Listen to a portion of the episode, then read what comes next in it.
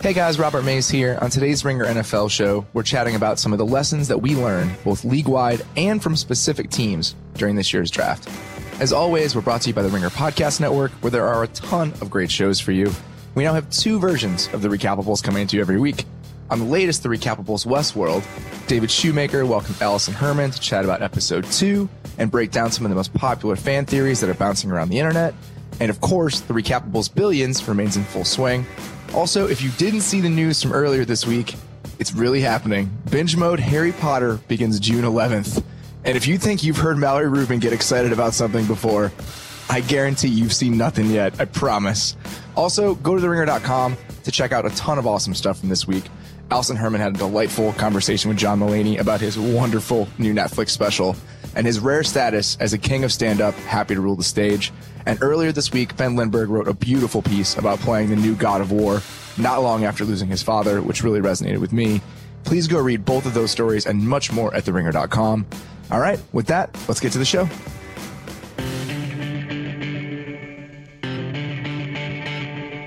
Welcome to the Ringer N F L show, part of the Ringer Podcast Network. I'm Robert Mays, joined as always by Kevin Clark. All right, buddy, we're a few days removed from the end of the N F L draft, and it's given us some time to kind of get some perspective on everything that happened. So we're going to talk about some lessons we learned. I got to tell you, Robert, uh, we have five months to think about the lessons we learned from the draft. It's a weird time in the N F L podcast world, but here we are. We're, we're here for all of you. So we're going to do one more show about the draft. Again, just kind of the bird's eye, you know, few miles high view of what happened and what, you know, not necessarily talking about what, who had a good draft, who had a bad draft, but just some things we can take away from it. Because in my opinion, it's always been hard to grade drafts as soon as they happen. I think it's a worthwhile pursuit for people who are super invested in the draft. But for people like us who don't spend all year watching these college players and evaluating them, I think it's more about what we can see from where teams want to go, where they sure. want to pivot, where the league wants to go, where it wants to pivot. Sometimes in ways it doesn't, and neither do the teams. So that's what the value I see in this. So with that in mind, let's start with the big picture lessons. Yeah. You wrote about some of this earlier yeah. this week, and you wrote about, you wrote something very insightful about the draft. And not only what it can tell us about teams, but about the philosophical direction of yeah. the league as a whole. And what what was that big picture takeaway in your mind? There are two leagues, and they, they coexist, and sometimes they're in the same building. The sure. Cleveland Browns picked Baker Mayfield. That is, and you and I have talked about this off the pod, that's a modern football miracle in this sense. He is yeah. below the sort of six foot two threshold that, that teams have historically liked. He came from an air raid offense that five, six years ago would have been considered sacrilegious to to pro-style offenses. He, um, you know, he didn't have this sort of Sam Darnold blank slate attitude that that teams seem to like up high, and yet he was not only the number one pick, but if you believe um, some of the Browns beat writers who checked in with other uh, facilities around the N F L, he was the consensus number one pick, or at least the majority number one pick, and I think that shows you how much progress the league has made. Russell Wilson dropped to the third round. Drew Brees, you know, going back even further, dropped to dropped to the second round. Um, we haven't seen a first overall pick like Baker Mayfield before. And then yeah. you have stories like the one that came out of Cleveland. Before we get to the other places, let's just stay in that building where Alonzo Highsmith, who I, is extremely respected Uh, executive and yes. scout, uh, a guy who made his bones w- w- in the Packers, and obviously John Dorsey thought enough of him to bring him to Cleveland. I think he's obviously extremely talented, but he tells the Canton newspaper, basically he, they didn't draft Rosen, or he didn't like Rosen because he just didn't like something about him. He met the U C L A volleyball team at a airport gate. It's incredible. I'm not, I didn't actually get the payoff of that story. I didn't really comprehend exactly the timeline of events there. But it, it seems like there's something missing from that story, right? Like he goes and talks to the girlfriend and she says, nah, he's kind of an asshole. Like if without no, that piece, I, I'm not sure about this. Yeah, but I, I don't think that, pe- that piece exists. No, me neither. No. That's what I'm saying. Clearly something's missing. I like the only way that story, there's a there's a bow on that story, is if she looked at Alonzo Highsmith and said, do not draft Josh Rosen, which didn't happen. So the thing about Rosen that has fascinated me over the past like two weeks is that he went from this millennial who was overly curious, which we all considered a good thing, to now it's swung so far in a, like just in a further direction that it seems like he's a high school movie villain, just tipping over lunch trays and like putting kids in lockers. But it, it when, when did that come? Like, where is that coming from at if all? So, is by the that? way, if someone came up to me at an airplane gate, I, I would not react rationally. I have no idea what's happening right now. I don't want to do anything at an airplane gate except get on the plane. This is amazing. And it just doesn't make any sense to me that it's all spilling out now that he's this terrible dude. He makes Jay Cutler look like a good guy if you know, all this stuff okay, is true. Okay, so I want to back up and say that I think Baker Mayfield's going to be a better player than Josh Rosen. I also think sure, Sam Darnold sure. is going to be a better player than Josh Rosen. Um, Josh Norris, who does a great job, was tweeting out some stuff about um, Albert Breer had this in his his sort of notes column uh, this mm-hmm. week. And it, it was that the point was made. I'll, I'll read here for a second. The point was made, and it's been made to me over and over by coaches. This is Albert Breer writing.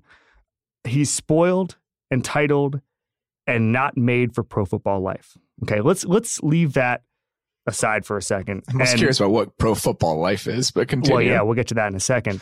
But Josh Norris's commentary on this, which I thought was right, uh, spot on, is that the more he looks at the draft process, the more he thinks it's about identifying the flaws and identifying what a player can do. one hundred percent. And what I think is really interesting is that Bill Belichick, if you ever talk to the people who worked under Bill Belichick, he actually takes the approach of tell me what a guy can do, not what he can't do. And I've heard that from four or five people who've worked under Bill Belichick, that he just wants to know, I mean, that's sort of the do your job mentality.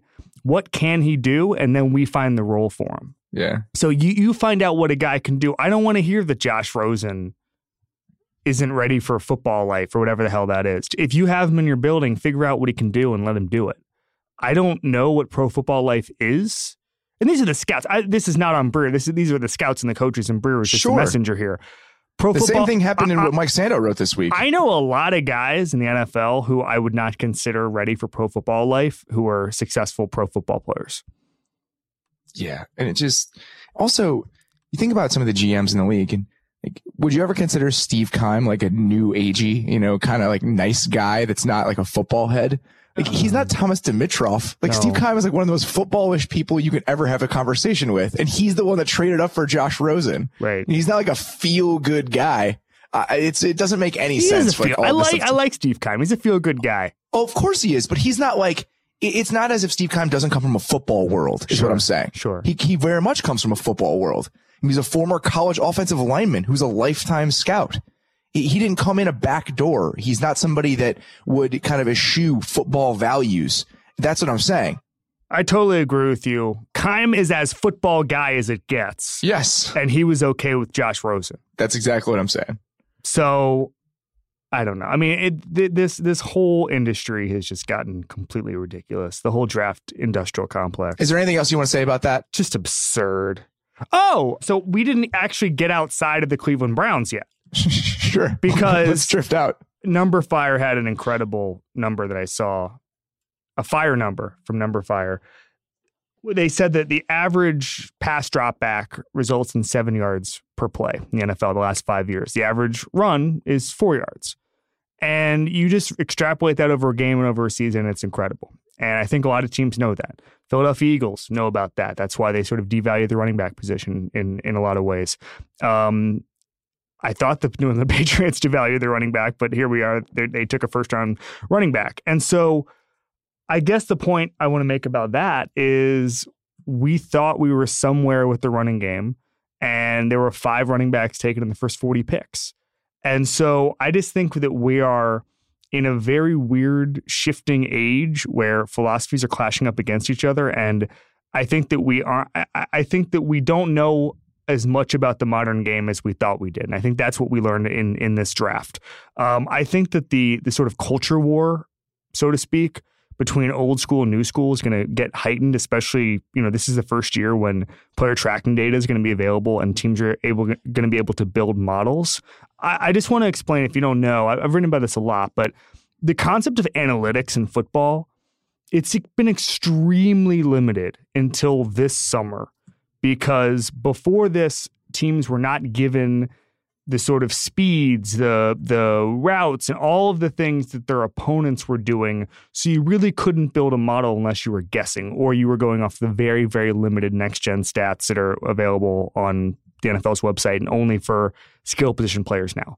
You're basically, if you're a forward-thinking team like the Eagles or the Falcons or or the Rams, you're going to be able to build models where you're going to say, hey, does speed matter for a tight end running an out route? That that sort of thing. And you're going to be able to build coverages based on that.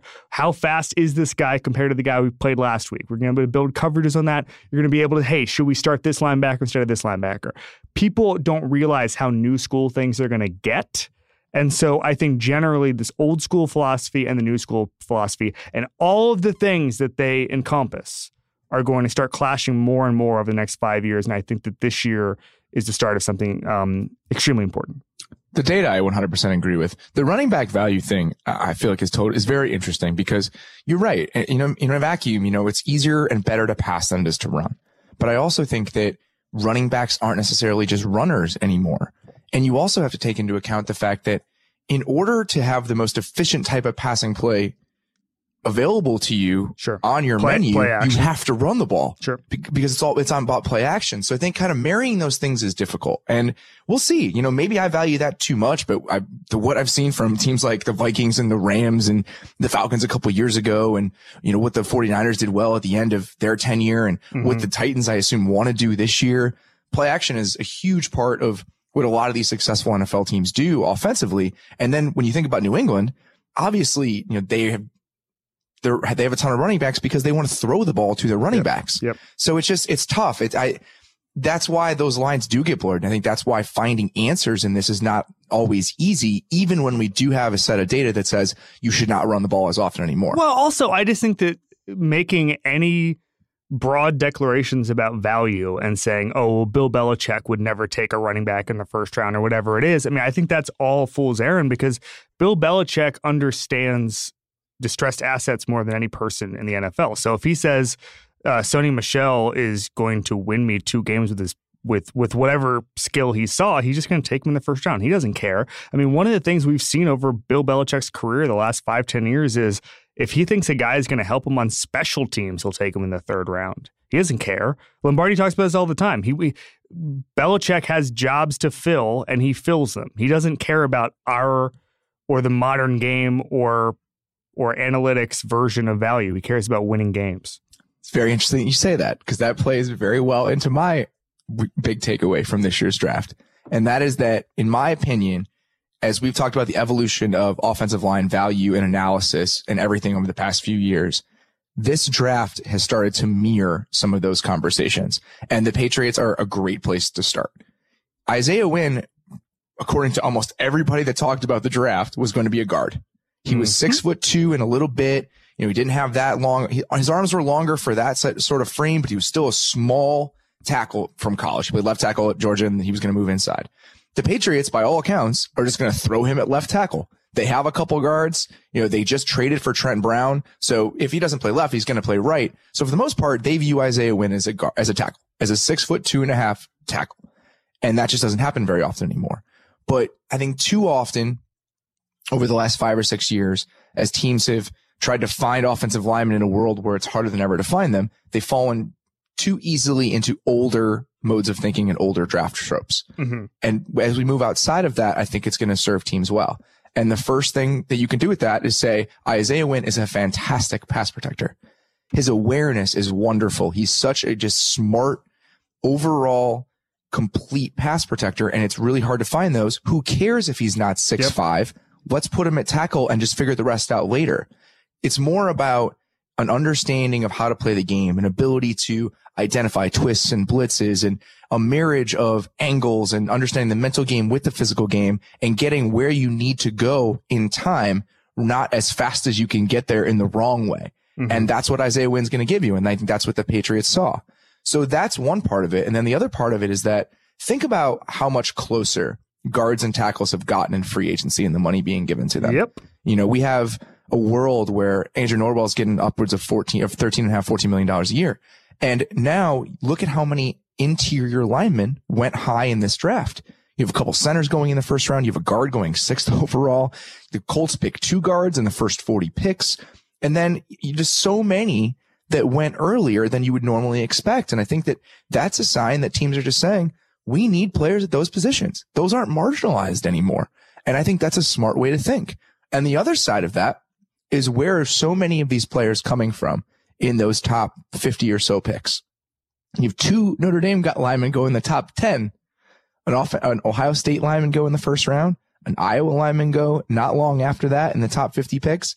I just think so many teams are understanding what position you really need these guys to play, not putting them in boxes just based on their overall build to go play those positions. And three, there are schools that produce these guys better than most, mm-hmm. just based on the way they play and the way they're taught.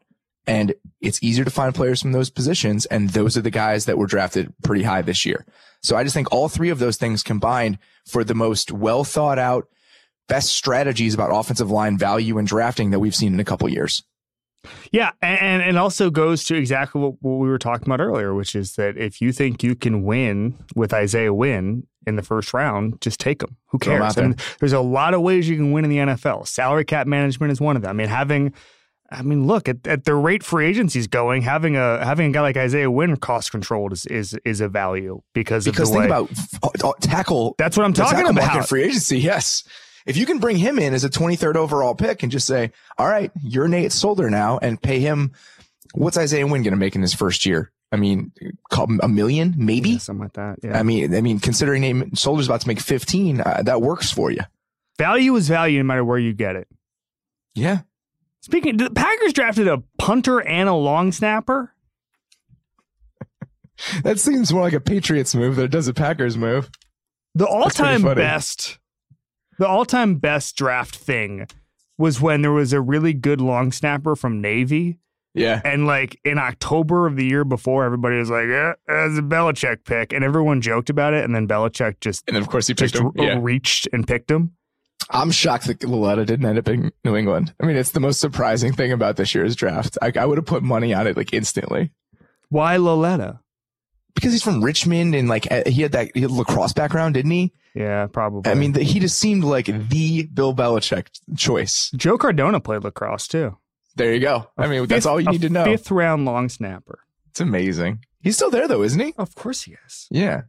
Absolutely. Right. He's going go to pa- he's gonna go in the Patriots Hall of Fame. Tomorrow, if it Tomorrow, were up to Belichick. Belichick's going to waive the five-year rule like the Hockey Hall of Fame did for Wayne Gretzky. Coming up, we'll get to some of the lessons we learned about how a few teams view their roster and long-term plans. And we'll also welcome Danny Kelly to chat about some of the hype teams that have emerged from this offseason. But first, it's the smartest move of the week brought to you by ZipRecruiter, the smartest way to hire. Kevin, one of the other things, just kind of trend-wise or approach-wise that we saw from this year's draft is a few teams that were content to say, we're already good at this. Let's get a little bit better. Mm. And it's hard to always justify that when you have needs and there are spots on your roster that really need retooling. But at the same time, it can really help your growth as a franchise to say, let's just beef up this part of who we are and ride with it. And we saw that a few different ways this year.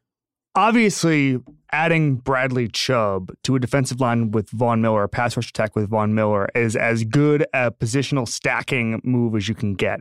Adding Calvin Ridley to the Falcons offense, which obviously has Julio Jones on one side of it. I mean, both of those moves are how you get good. It's also just good preparation. I mean, think about all of the injuries that'll happen. Think about all of the contingency plans you need. If you have two elite players at a position, you're pretty much covered anywhere. Yeah, and you look at Connor Williams going to Dallas, where yeah. they've spent a lot in resources on offensive linemen recently.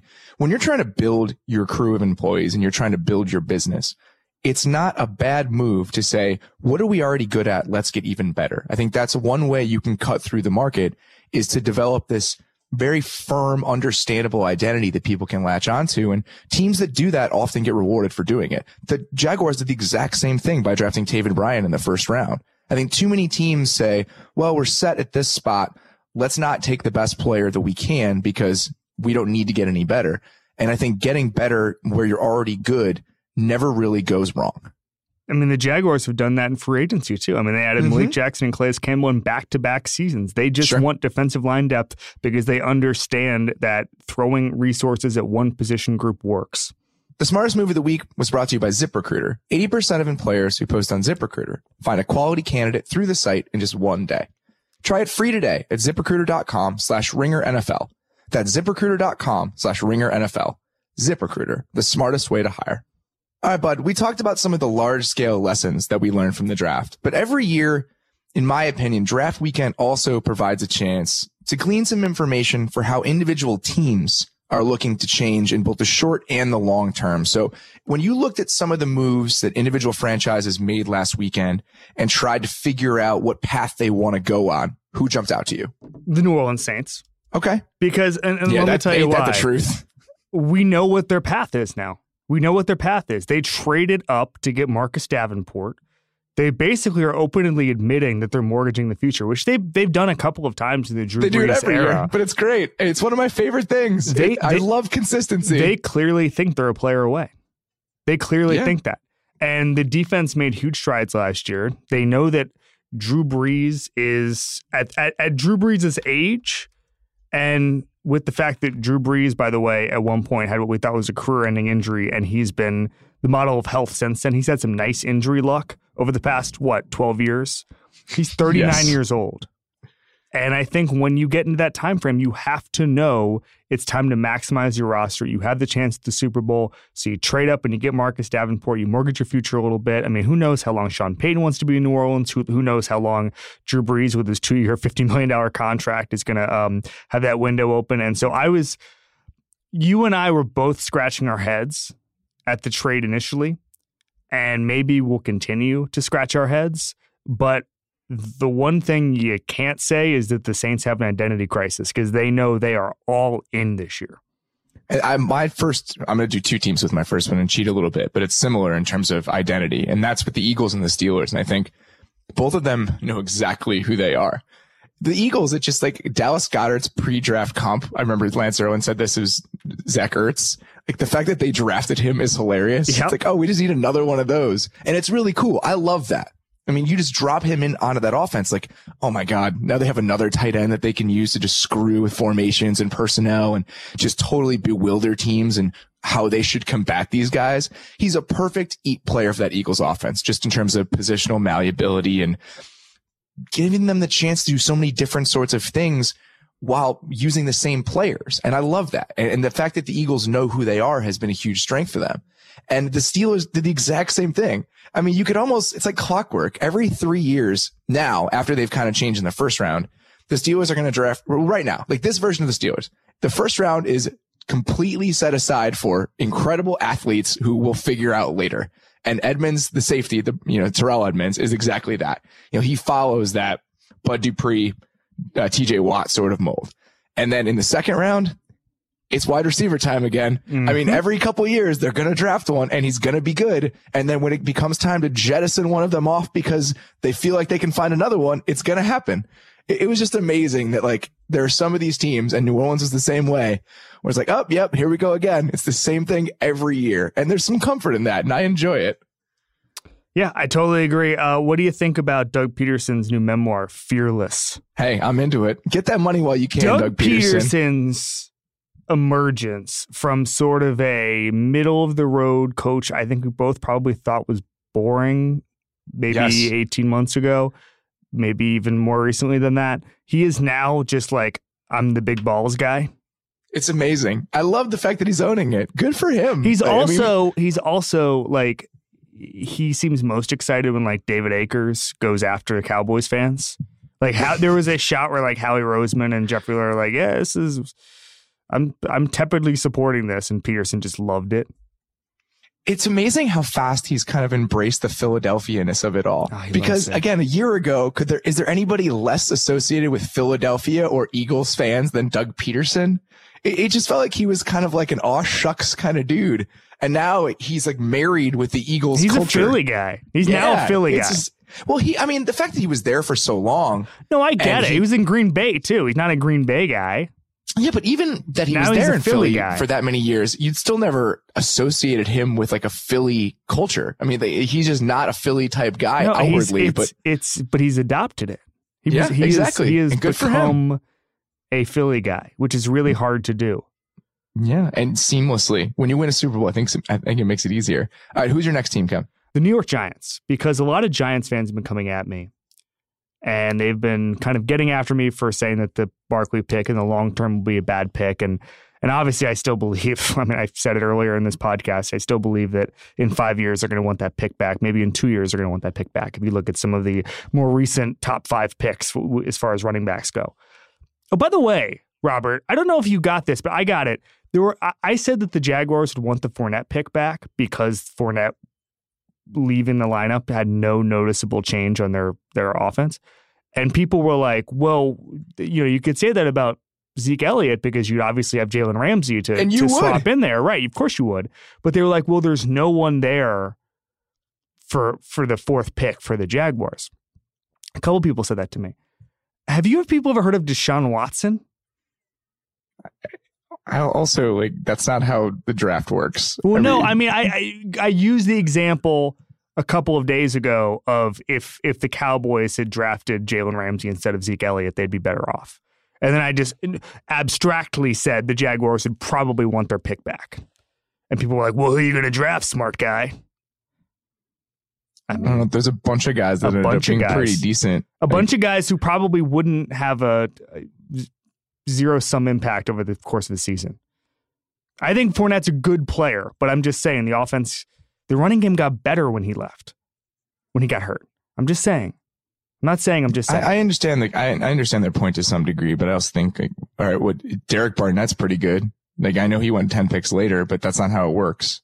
Also, Corey Davis is going to be pretty good. Uh, yeah. Jags just drafted a wide receiver. I really, I, I think the Jaguars' brand trust is really good. I think the Jaguars are really, I don't mind the Fournette really pick, smart. just to be clear, but I also think that's not the reason to pan it. I don't mind it, but it, I mean, I'm just saying we're talking about running backs getting drafted. I think that both Fournette and Elliott, both those teams would, would looking back on it, say, well, we're going to go another direction. If there was a redraft, that's all.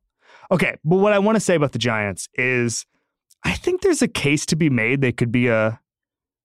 With the identity they built in the draft, which obviously is the Dave Gettleman, Hog Molly situation, you take Barkley to establish whatever whatever run game there is to establish w- with Eli Manning. You take Will Hernandez at thirty-four, who was sort of a nailed-on first-round pick at one point. You know, I was just listening to the Movie Sticks podcast. They couldn't believe Hernandez was there. You get uh, Carter, a linebacker, defensive tackle, B J Hill. I think there's a case to be made that the Giants could be better this year than people think. Do you do you do you think there's any case for that? I, I is a short term Barkley is a sensation his rookie year, and things look good. Is there any case to be made in your opinion? Not really. Okay. You think you, I, you, I still, think, you think have, there's too many holes? You think the Eli yeah, thing is you think I, the Eli thing is, is no, too I mean, big I to think overcome? The, it probably starts with just a lack of Eli enthusiasm, but I also think that a lot of holes remain. Okay. I mean, even if you get Solder and Hernandez, which is great, I, I mean, think Barkley could be you. a really good. Rookie. I think oh, I, totally he, I think he could be a great rookie. Listen, there's a chance that there's just, it's just Saquon mania and they, they take over and that's really fun.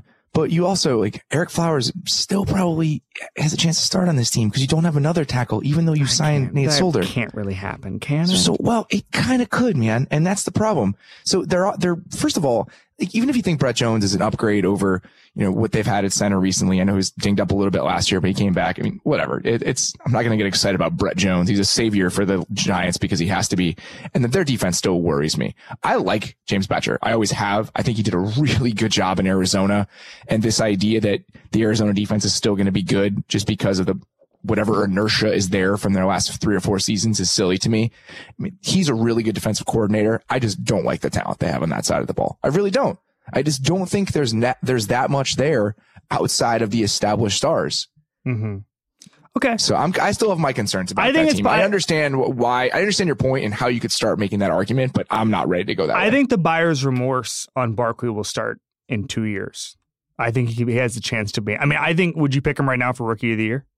Yes, one hundred percent. I have a rookie fantasy draft and I have the number one pick. I haven't even thought like it was instant. I'm one hundred percent going to pick him. I mean, there's not even a conversation. There's no one else that could even come close.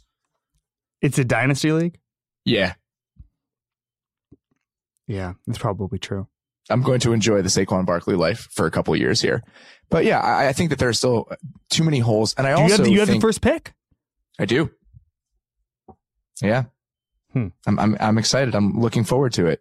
But uh, the, the, here's my other thing. And I've thought about this in relation to my team and some of the other, you know, teams on the come up, hopefully, that are going to be fighting to just get to the wild card.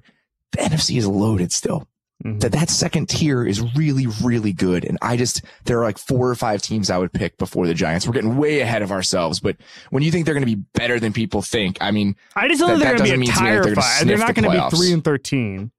No, I agree with that. It's they're going to win some games early. They're, I think they're going to win some games early. Barkley's going to be a good rookie. They're not going to be a tire fire. That's all. Yeah, I, they're just way down the list of N F C teams I would even start getting excited about. Not even with Barkley. I'm going to watch him every week. It's going to be appointment T V for me. But overall, I just think that the roster is not where it needs to be for them to even be slightly exciting outside of him. Who's your next uh, draft philosophy you learned a lot from? We talked about this a little bit right after the draft, but it's I'm just going to come back to it because it's the thing that stuck with me the most, and that's the Colts. And, and just kind of the added, like their revamp of their overall attitude and kind of how they built their roster. And this is year two for Ballard, and I think that he had he's made a conscious decision to try to rebuild what that team is at its core. And Nelson does that to go get that monster guard that they're going to put on the other side of Nelson in the second round. A lot of front seven players. They're really trying to change who they are, and I'm curious to see how it works. Matt Eberflus is a first-time defensive coordinator, but I really like him. He was the linebackers coach in Dallas, and I think that he did a fantastic job there. So the transition to a little bit of a different defense, you had to try to find some players to fit that transition. So it's kind of twofold. It's about fitting your personnel to scheme a little bit more than you had in previous drafts, while also trying to get a different type of player into your building. And I think it's smart. I mean, they got pushed around consistently for years. And it just seems to me like the days of them drafting a five ten wide receiver in the first round are so long ago after this draft. It really is a departure from what those teams have tried to be. I mean, to trade down as much as he did, understand that it's more about an influx of a certain type of player than it is about one player at the top of the draft. I think that's a smart way to build your team right now. And I just came away thinking that they have a chance to be better. I mean, obviously it's completely tied to luck, but if you're going to build the rest of your team around him in a certain way, I like this way. Football Outsiders, guy named John Kinsley, did a deep ball analysis. I don't know if you saw it this week. And I did not. He came up with the watching every deep pass, pass over sixteen yards uh, of last season, came up with the best deep ball passer. And it was who, Robert? Oh, that's a great question. It was, Jaco- last it was season? Jacob- I don't know. It was Jacoby Brissett. Wow. That's interesting. And he had, he was tied for the N F L lead in accurate incompletions on those passes. sixty-five percent accuracy, thirty-six percent completion percentage. Um, That's really Dak hard Prescott to do. Was number two, by the way. It just shows you just, I'm not, obviously, I don't think Jacoby Brissett is, is the new Brett Favre here, but I'm just saying that it just shows you how much of a failure the Colts offense has been, that you can have that big of a difference between those two things. Um, I just, I think the Colts have a lot of holes. Do you think they could be any good this year? I think it's going to be tough because, like, just like you, need, you said, you need Lu- Andrew Luck at, at absolute full speed, which I just don't yeah, see for sixteen and, games. But here's the thing, and and uh, you mentioning that about the deep balls is interesting to me for this reason. You could look at the Colts roster and you could easily say, well, I mean, they just don't have any receivers. Why did they go get a receiver? They eschewed that in order to build their roster in other places, and I think that is a good decision. You could easily look at a stat like that and say, God, I can't believe they did nothing to upgrade the receiving core, but I don't mind that. I, th- I think that's the last thing you need to do because for years they've gone the other way and it has not worked out for them. Right. So I don't mind it at all. It just, it's a conscious choice to go this way instead of the skill position player. Let's revamp it approach to things. And I don't mind it whatsoever. Yeah, totally agree. All right. That's all we got there. We're going to bring on Danny Kelly now to break down some of the teams that we're getting excited about now that the dust has settled from the offseason. Danny, how you doing, bud? Man, I'm hanging in there. It's uh, it's a post-draft era now, so it's kind of it's kind of nice. The weather's yeah, getting better. We're going to see you next week. I'm excited about it. Oh, yeah. It's going to be awesome. I know. It's been a while. But, uh, yeah, so you, uh, Danny, we're going to kick this off with you because you wrote something this week that both frustrated me and made me very proud of you. And yeah. It was about how after the Bucks draft and after this offseason, there's a lot of promise with the rebuild. So your your first team here is the Tampa Bay Buccaneers yeah. that you're getting excited about. Can you please lay this out for me before I tell you why you're wrong and then three months later agree with you? I want to preface this with the fact that I, I approached the, the Buccaneers thing completely dispassionately. Like I, I wouldn't say excited is the term I would use for this okay. team. All right. I will What's say, the term, Danny? I will say, logically speaking, I think they've done a good job of addressing the holes that they had. I want to I want to give you guys some numbers on the Buccaneers defense last year. I don't know if it, it kind of flew under the radar how bad the defense was. Horrendous. The Bucs, the Bucs were dead last in D V O A, dead last in yards allowed per game, dead last in yards per play, dead last in sacks, dead last in pressure rate, dead last in sa- uh, tackles for a loss, and dead last in third down stop rate. So essentially other, all the most important that, defensive though, things. You're just looking you're just looking at the negatives, Danny. And that's not to speak of like the five or six other categories where they were in the bottom five or whatever. So basically, you know, when you look at how terrible they were in so many areas, you have to look at what they did dispassionately, which I tried to do because, again, I'm not going to be like standing for the Buccaneers this year necessarily. I, I just think that we have enough of that on the podcast. My, pri- my prior mistakes. Yeah, they have the chance to to get to be like average on defense, which I think could help them a lot. And I think that they could be a contender. So that's basically where I'm going with this. I like, you know, that they added Vinnie Curry, the Jason Pierre-Paul thing, I think has the upside to, to help them as a pass rushing team where they were terrible last year. I think the Vita Vea pick is interesting because it puts him next to Gerald McCoy. And I think that's going to be a cool interior. I think the, sure. the Bo Allen, Mitch Unrein, you know, those are two quality defensive tackles. They're, they're getting better again where they need it to be. And so um, combined with, you know, taking two corners that could both play early on, you know, it just looks like a team to me that got better. It's just going to be real interesting for me uh, when you see the Bucs get average on defense and they lose their games via bad Winston turnovers. turnovers. Yeah, exactly. Yeah. There yeah. are so many ways this team could disappoint you. Trust me, I'm the one who knows. My, I, the, this, the Twitter reaction was hilarious, by the way.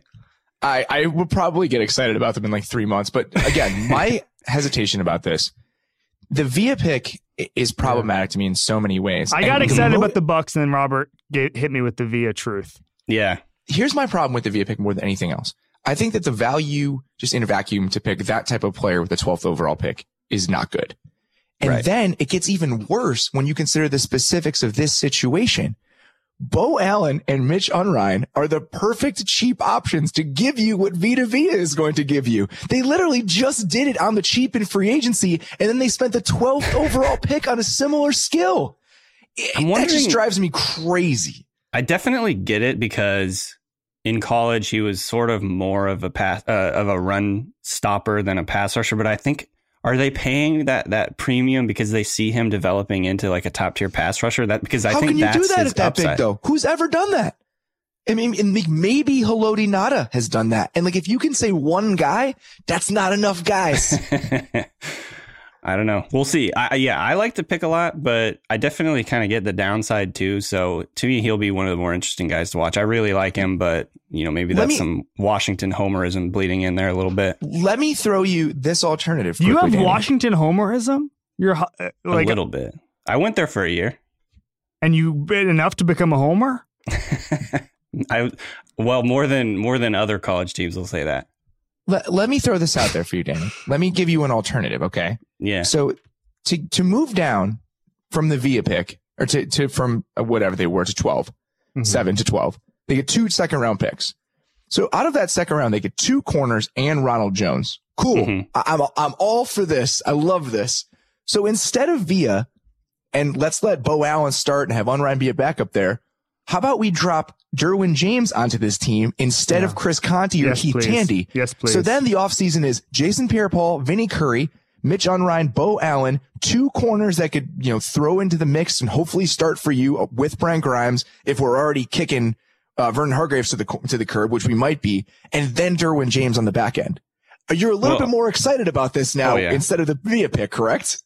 I would, yeah, that would I would definitely be That's more excited. That's why this is crazy think, to well, me. I think a lot of people would be a lot more excited about. It's kind of why I wanted to write about him, because they, I feel like they flew under the radar a little bit. But if they would have hit Derwin and those other picks, then I hit think him. People would be stoked. They could have taken him. It wouldn't have been this crazy thing. Drag him. Drag him, Robert.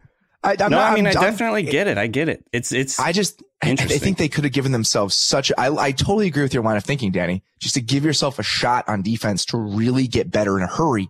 And they spent, they had a ton of free agency money. You know, everyone talked about the Jets and the Browns and the 49ers even, and the Bucks were just kind of sitting there as a not train wreck team that had so much money to spend, and they spent it. Yeah. And then to, I really thought they could have just gotten better in every spot they needed to, if they would have gotten Derwin to get out on the back end. And to not maybe do that is just frustrating to me. Maybe it's good that they didn't get James, because now you can avoid being excited about him. No, I'll get there. Uh, trust me, I'll get there. I'll convince myself that Alex okay. Kappa, you know, that kid, that small school kid they got in the yeah. third round is going to take over for Smith at left tackle. I like Ryan Jensen. I'll be like, oh, yeah, this is the offensive line. I'll take it. And then I will somehow in August be like, yeah, the Bucks are going to win eleven games. It's inevitable. It's going to happen. I'm just going to convince myself it. and everyone else systematically for the next three months that it's not going to happen. All right, Kevin, who's your first team? Green Bay Packers. This is just a great segment for me. Continue. you, we we talked about it a couple of weeks ago. We said who can be this year's Saints, and I said it could be the Packers, because I just think that, number one, when you have Aaron Rodgers, you're always a contender. And mm-hmm. my second team is in the same genre, just a, a, a team with a good quarterback who who were had some holes. And you go cornerback on your first two on your first two picks. You get Mike Pettin in. First of all, I don't think anyone really understands. I mean, I guess Packer fans do. Um, but when you look at the addition by subtraction as far as Dom Capers goes, I mean, they're going to instantly get better on defense. I think Mike Pettin yeah. is a really good defensive coordinator. That's a good point. I think you bring in, you're going to hit on at least one of those cornerbacks. Hopefully Kevin King is healthy this year. Um, you know, I just think that they're going to be, it's like what, what Danny said about the Bucks. If they get to average on defense, I think they can make some noise. Yeah. And there's a chance you get a Mo Wilkerson bounce back year. I mean, you're Mo not banking Wilkerson on it, obviously, but year. yeah. I mean, Robert, you picked a, one of the best teams in the N F L here for your your crush team. So it's not a crush team. It's like, who are you hyped about after the offseason? Yeah, I thought I, I think there's I, only I, one I thought, answer. I thought it was like under the radar. I thought it was like this year's this year's movers. The Packers oh, aren't under the radar. Packers no, I, I wasn't. That's not what I meant here. Mine Packers was which team are is are people just going to be really pumped about now okay. that the draft and everything else is over? Go ahead. And it's the Rams. Like, the Rams are the answer if we're doing it that way. Maybe yeah. I misunderstood the criteria. It's fine. But I mean, the Rams are, now that the, we're putting a button on the offseason, I mean, there is one team that I'm not going to say one offseason, but in terms of the conversation, they're the ones we're going to be talking about here for the next few months. And that's the Rams. I mean, think about what they did. Like, Brandon Cooks was like one of their more under the radar moves. They traded a first round pick to get him. I mean, it's absolutely absurd. It, the move, the swings they made this offseason. I mean, th- the guys on the Rams now that weren't a couple months ago are Aqib Talib, Marcus Peters, Ndamukong Suh, and Brandon Cooks. Jesus. Just like saying that out loud is weird. uh, it's, I mean, the, I totally think this could be a disaster. And we've seen this happen before. And I've, when you put a bunch of guys in a room that didn't used to be there, when you had a great culture, those things are underrated in my mind in terms of player acquisition and how these influxes of new guys can kind of play with the dynamics of your room. I think that's real. And I think that it could affect things in a negative way. I also think they could be so talented that none of it matters. I'm, hmm. I'm curious. What are they going to do about Aaron Donald? Are they going to give him a big extension before the year? I would. Because if they don't, that to me could be like a big deal. Could be a problem. I mean, he was he sat out a game last year. Yeah, I know, right? So, yeah, like he just got done holding out last year, and then you sign this guy, Sue, to fourteen or whatever it is, like ten plus million dollar one-year deal, and, and he's still making his rookie deal. It's That's just the first thing I'm worried about, but... Yeah, even overall, the small they, they moves still that they made, even the, like the quieter moves that they made, were really good and really smart. To bring back to bring back John Sullivan on the cheap to keep to have some stability at that offensive line and its center. Yeah. The fact that they got Roby back to play that nickel corner and they didn't have to pay him very much. Dominic Easley did not play last year because he was hurt. And now he's just one more like explosive element in the middle of your defensive line. I mean, everything that they did is just in service of building the best roster possible. And they got my draft crush, John Kelly, the running back. Not that he's necessarily going to be a big part of their equation this year, but yeah. Of course, they had to go get the exciting rolling ball and knives running back. It's really fun. I mean, they're a very fun team. Again, it could totally flame out and just be an epic disaster, but it could also just be a monolith that runs through the N F L. I mean, both of those things I, are on the table. I think, I think they're going to, I don't have any, I don't have any problems with any of the personalities on that team. I think that's overstated. It's not about, it's not about personalities. That's not what I'm saying. I don't think there's going to be like problem children necessarily.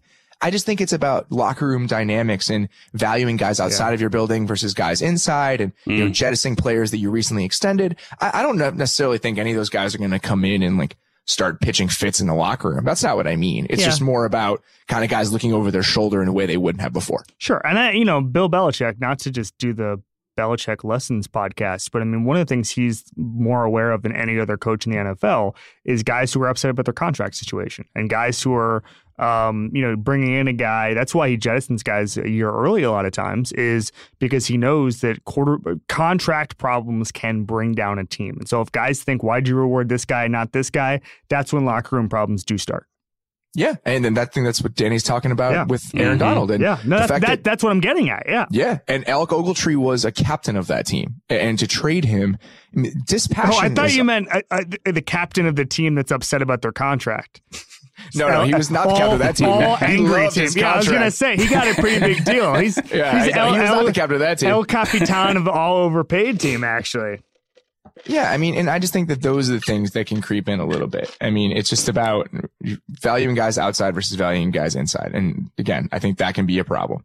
So, all right, Kevin, who's your second team? Carolina Panthers. And what about him? Just like the, you love D J Moore. I huh? love That's D J the, Moore. Yeah, I, know you I do. think D J Moore can vert. have Big Vert, Big Vert. Uh, I think he can have, if, if he is who I think he is, and who the hell knows? And if he is who I guess Marty Herney believes he is, I think he can have transformative powers over over Cam Newton and get him back to where he was a couple of years ago. Um, you know, it's funny. I was looking at the the deep ball thing that named Jacoby Brissett the top deep passer in the N F L, and Brissett is tied for accurate incompletions with Cam Newton. There were nineteen of them last year. And I think that says it all. Um, Cam Newton can throw the ball down the field. He needs the guys who can do it. You have Greg Olsen back. Greg Olsen did not go to Monday Night Football. That was Jason Witten. Uh, Olsen got a uh, got a deal. And then they also, by the way, did sort of reversal of what the Packers did. They got cornerbacks in the second and third rounds. They got rid of Worley. If one of those guys hits, I think people really like Dante Jackson. Uh, they brought in a new tight end and Ian Thomas. I just think that the the Panthers are going to be closer to what they were a couple of years ago than they were last year. And I'm not saying they're going back to the Super Bowl or anything, but I'm just saying I don't think you can keep Cam Newton down for that long. It is, it's not a stretch to say that D J Moore is unlike any player the Panthers have acquired in the Cam Newton era, because they picked a wide receiver in the first round, obviously, when they got Benjamin, but Benjamin is such a specific type of player. And he's mm-hmm. just a tight end. I mean, he's a tight end you're putting out there. It's a physicality thing. And I mean, think about the market that exists for Dez Bryant right now. Those players just don't have the value that they used to, because if you're going to get that guy, why don't you go get a six foot four, two hundred sixty pound tight end that can also block? It's the same thing at this point. So getting a guy like Moore, they haven't had anybody like that. Even Curtis Samuel was, you know, more of a slot guy that is kind of a movable piece. You can play him in the backfield. I mean, Moore is just a different type of receiver than they've ever gone out and spent big resources I, yeah. to acquire. It's interesting you mentioned Samuel. So Samuel presumably will be healthy this year. And the other part of it is they know Christian McCaffrey is. Christian McCaffrey can't yeah. pass block. We're aware of this. I think I saw somewhere on Pro Football Focus, did he have the worst pass blocking grade in the history of running backs or something? Oh, man. No. Something like it's, something like that. Okay, well, you know what Christian McCaffrey is. You know what to rely on him for. He's a really good dynamic slot receiver when you get the ball in his hands. He can do things out of the backfield. don't have him in on third down. You know, I mean, I think there there are complaints about, okay, you know that he's they're they're pa- uh, they're they're running the ball if, if he's in the backfield or whatever, but you can design an offense where where he's not a pass blocking liability, and that's that's something I think we know having a full offseason of that will be valuable as far as that goes. The Panthers' last two drafts, I think you can just, if you look at it from, you know, what they're trying to do point of view, they're trying to get Cam Newton's, you know, completion rate over sixty percent. Because if you, yes. if, you know, Christian McCaffrey, obviously he's he's a very good in like uh, intermediate that, though, receiver. I agree with you, but if you're going to be trying to do that, North Turner's not the guy you want. so, so well, it's kind of competing philosophies here. Well, Robert, we're going to get the completion uh, percentage up. I totally agree with you, but then you bring in a guy whose like entire his career has been built on pushing the ball vertically outside Deep. the numbers, which is yeah. hilarious to me. My I agree my with Norv you, Turner impression is now just Phil Hartman's Bill Clinton.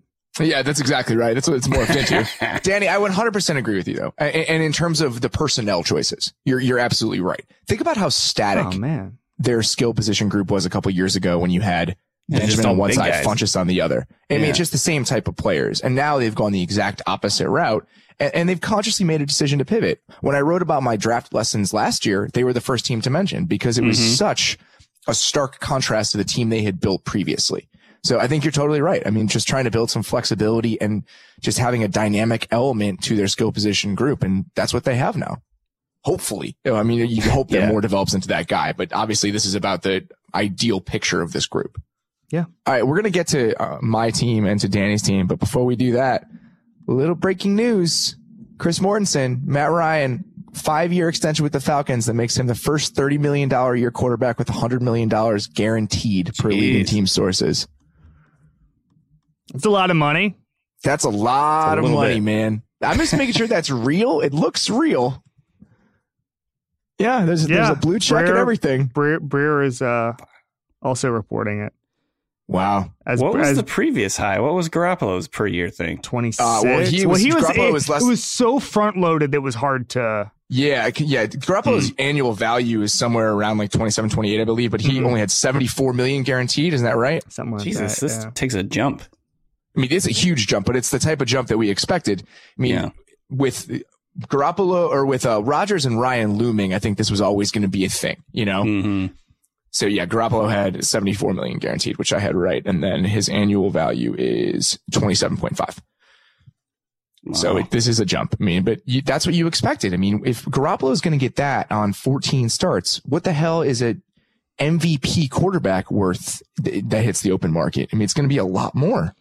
Absolutely. Everyone should and, try to be a quarterback. Yeah, God, what's Rodgers going to get? That that's the next thing. I mean, if Ryan's also Rodgers is angry at his team apparently, so like yeah. he's gonna he's gonna get everything he's worth. It would be incredible if he went somewhere else for like a monster deal. Oh man, well, they can just fran- they can just franchise. Don't get your hopes they up, can man. just franchise tag him. That's right. That's true. They just franchise tag him. Fra- in perpetuity. Franchise tag him into oblivion. Yeah, it's true. For like six straight years. That's the reason Drew Brees got that money was because he, he had in his deal they couldn't franchise tag him. Yeah. I, okay. I mean, and it's Rodgers, of course, does not have that, which, again, just one more thing he's probably angry about. All right, let's get to our last two teams before we get out of here because we, we got to leave. I, Jim is yelling at me. So uh, the first guy, the team I want to talk about just very quickly, speaking of Garoppolo, is just the Niners. I mean, I think mm-hmm. they were the team that a lot of people were excited about coming into this offseason. I know I was. I felt like they held a lot of the cards. And then the choices they made in the draft don't necessarily make me less excited about them. You know, their defense had some holes, but it, it still feels like the choices they made on offense, along with getting Garoppolo and then going to get McGlinchey in the top ten, getting Dante Pettis to add to that, you know, skill position group. It's hard not to be excited about what they're going to do on that side of the ball. And, and I just feel like what we saw at the end of last season is worth getting excited about, and nothing that's happened with that offense since has dampened that excitement for me. They have a really underrated, I think they have an underrated pass catching group. I, I really like I totally agree Garcon. With you. I've I've been a big Garcon fan for a while. I don't know if he's not he's not like a number one or whatever, but he's just a tough, physical, intense guy, and I really like watching him play. I think Marquise Goodwin kind of broke out a little bit last year as a guy who's more than just a speed threat. And then obviously they've got a couple other guys. I think Pettis is going to be good. Like he'll play right away. I don't know. And especially in that Shanahan, you know, scheme where he just schemes guys open all the time. Exactly. Like t- they're so exciting. I, I I do think the offense is very exciting. Obviously, the question marks on defense, like is Sherman going to come back and be the guy again or whatever? But I, I do think that they're another exciting team. All right, Danny, uh, we're going to get to your last team, even though I'm doing so reluctantly. Who is your second team here? Well, I was, I, I have to kind of hype for you because I, I know that like whatever your superstition or whatever won't allow you to hype the Bears. But, man, I think I mean, the Bears have to be one of the most exciting teams coming into this season, right? God, you know, new new yeah. coaching staff, new coordinator. I feel like Trubisky is tailor-made for for this, you know, West Coast hybrid, that that Andy Reid offense or whatever. And I think, it, you know, the things they've done on offense and adding Allen Robinson, um, you know, Taylor Please Gabriel, stop. Trey Burton. I, it's just exciting to me. And then getting James Daniels, Anthony Miller in the draft is just going to make that offense and better. Roquan obviously, Smith. I know. And the defense, too, I think is exciting. I've always been a Vic Fangio fan back since when he was Uh, the coordinator for the 49ers back in the day. And I just think they've got some weapons on that defense. I'm a little bit worried about their pass rush. I think that's, that's probably the thing. The one yep. thing I'm worried about, but one hundred percent. They've got some guys. The, the one area of that team that I have significant concerns about is the pass rush after all this yeah. is settled. I feel like the secondary is solid. They were solid last year. Mm-hmm. I mean, it's a group of players that can just play. Bryce Callahan's a solid, is a decent slot corner. I like the Amukamura-Fuller pairing. The safeties are good, just like mm-hmm. plain good. And then to pair Trevathan with Roquan Smith now, the interior of their defensive line with Goldman and Hicks is just a really decent, like, ah, God, I, I shouldn't do this. I'm, I'm doing What's going on? What's going on with you, Mays? I shouldn't do this. It, it's... Here's my thing. The way that I feel about the Bears is, you know, how you can badmouth your own relatives, but no one else can. That's when you like, like, absolutely not. I'm allowed to be excited about the Bears, but no one else can be. Because that just, that, at least in that situation, I'm controlling yeah. just the, the juju in the universe. So when you're doing that, Danny, I, I'm just not comfortable with it.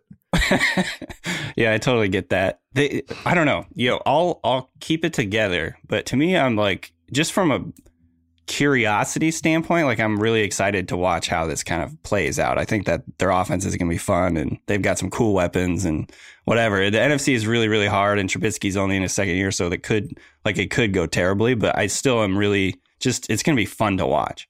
I totally agree. And what's I mean, you didn't even mention Tariq Cohen's name. I mean, what can Nagy do with a guy right. like that?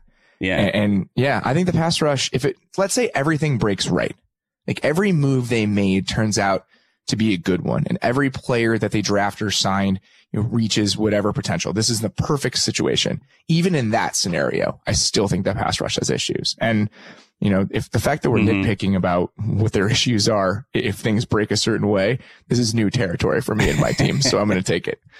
All right, Absolutely. guys. I, uh, I think that's all we got. As always, thank all of you for joining us. We'll be back next week for more off-season talk. Again, we'll be in L A. Danny will be there. Bunch of other people Ooh. for some wonderful face-to-face time. But until then, thank you for listening to the Ringer N F L Show on the Ringer Podcast Network.